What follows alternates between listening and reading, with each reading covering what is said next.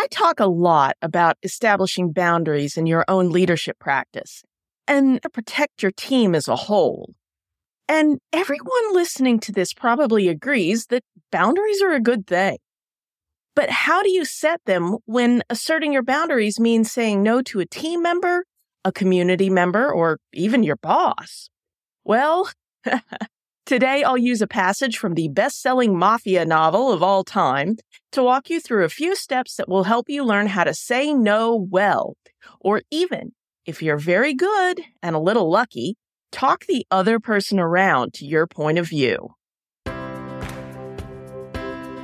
Welcome to the Kind Leadership Challenge. I'm Dr. Sarah Clark, founder of the Kind Leadership Guild where I use my PhD in higher ed leadership and nearly two decades of experience at academic libraries to teach my fellow educational and library leaders how to build a better world without burning out.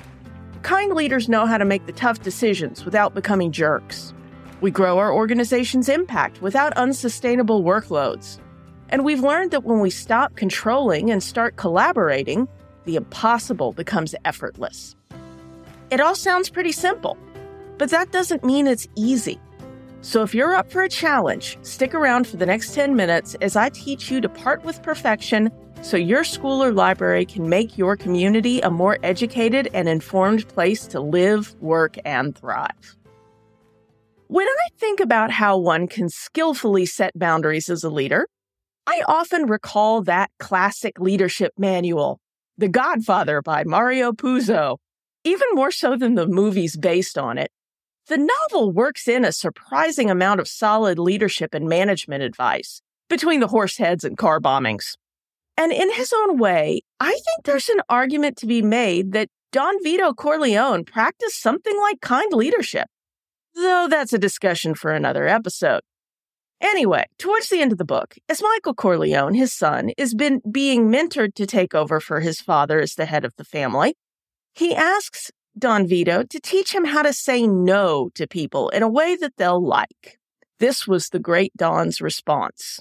Quote, you cannot say no to the people you love. Not often. That's the secret. And then when you do, it has to sound like a yes, or you have to make them say no. You have to take time and trouble. Elegantly said, and there's a lot of truth there. So, what does that approach to saying no look like when practiced in an educational or library leadership setting? Let's parse through Don Vito's advice bit by bit. First, the Godfather says, You cannot say no to the people you love, not often. It's actually one of those paradoxes of power that the more often you say no, the less weight that word is going to carry. Either you use the word too much which is a classic warning sign of micromanagement, or your no's are being ignored, which is a severe warning sign about somebody's loyalty or trustworthiness, which I would substitute for Vito's use of the word love. And that warning sign needs to be addressed. Vito then tells Michael, when you do say no, it has to sound like a yes, or you have to make them say no. That's a great tactic for when you're dealing with an administrator or boss who is, hopefully unknowingly, asking for something that would be extremely difficult, if not impossible, for your team to pull off. That's where you can explain what your team would need in terms of resources to make it happen and what the trade offs and costs would be.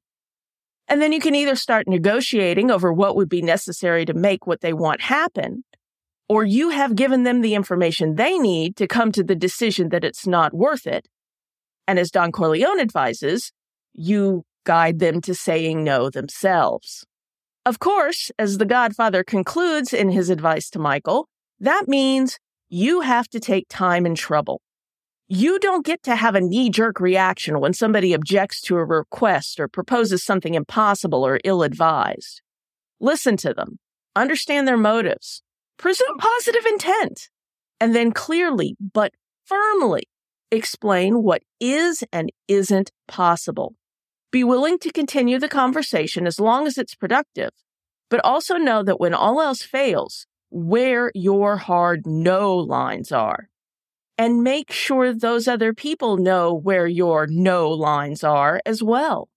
But all that said, pick your battles so that you can build the kinds of trusting, safe relationships with your team and stakeholders that will get you all on the same page and keep you from having to say no very often in the first place.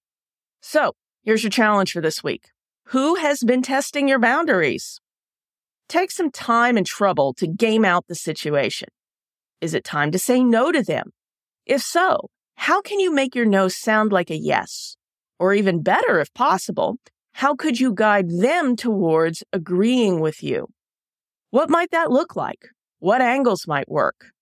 Are they seeing things you aren't seeing? And if so, could they possibly change your perspective? Think it all through, maybe even running off a copy of your Mastering Challenging Conversations checklist to take some notes. Oh, and if you don't have the free checklist yet, you can snag it at kindleadershipchallenge.com slash conversations. And here's a bonus challenge since we're coming up to the end of the year holidays as this episode comes out. And I hope some of you will be taking time off for winter break. If today's episode has you considering reading or rereading The Godfather during your end of year lull, do so. Now, as you might imagine, about a fairly gruesome novel written in the 1970s depicting the mafia of the 1940s and 50s, there's some pretty racist and sexist passages you should be mentally prepared for. But a lot of it holds up surprisingly well, much like the movies that are based on it. I'd also suggest paying careful attention to chapter 6. Not only does it depict the build-up to the movie's famous line, Leave the gun. Take the cannoli. It provides a fascinating little leadership case study in succession planning, mentorship, and effective, um, termination of an insubordinate team member. Thanks for listening and for taking action to become a kinder leader. If you found this week's episode insightful, give the show a rating or review. Or even better, share this episode with your fellow leaders. Never doubt that day by day you're building a better world, even if you can't see it yet. So until next time, stay kind now.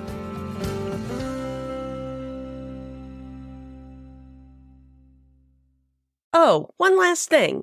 If you're ready to take on this week's challenge but not sure how to start, head over to kindleadershipchallenge.com slash next to download the next steps checklist.